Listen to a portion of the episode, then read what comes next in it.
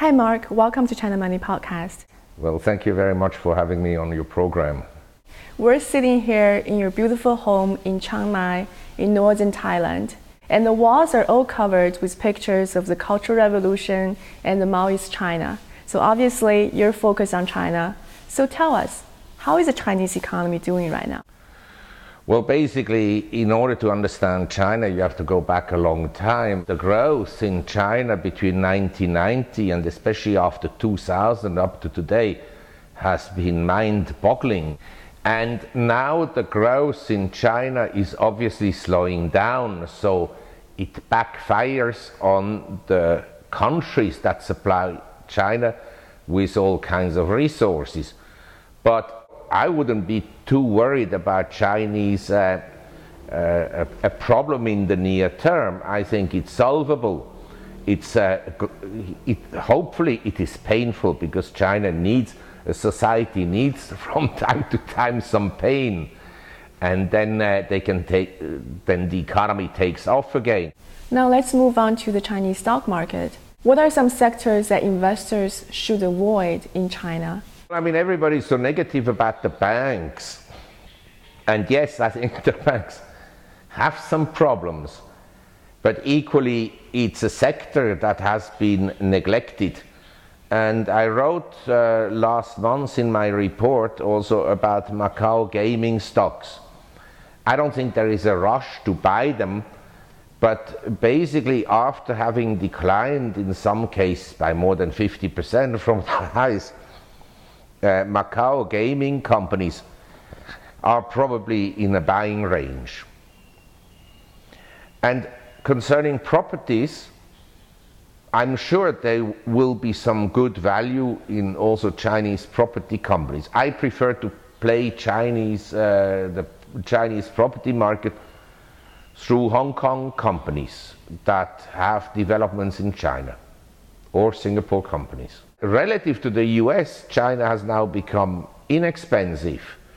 And so we had now recently this huge bull market in Chinese stocks with colossal speculation. I have to say, a lot of speculation. Now, it doesn't mean that the whole thing will collapse and make new lows, but I would imagine that after this burst of volume, of account openings and speculation, we could easily have a significant correction. I mean, I bought China Life, an insurance company. I think I paid around 21 Hong Kong dollars, and now it's uh, close to 40. I mean, it's almost doubled in less than six months. And I think it can easily drop 20, 30 percent. We have seen more of a two way movement for the Chinese currency, the RMB. How do you think the currency is likely to perform for the short term and also the long term? That will depend on numerous factors.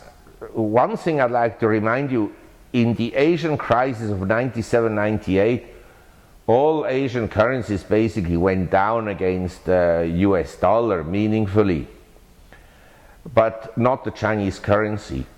And now I believe that if other Asian countries would really follow the example of Japan and uh, with, in, in a moment of madness try to boost their economies through a depreciation of the currency that maybe China, if the economic conditions in China were very weak, that is the precondition, unless if there is a credit collapse, you know, an economic crisis, uh, if there isn't, I don't think the Chinese will move with monetary measures to lower the value of the currency. That I doubt.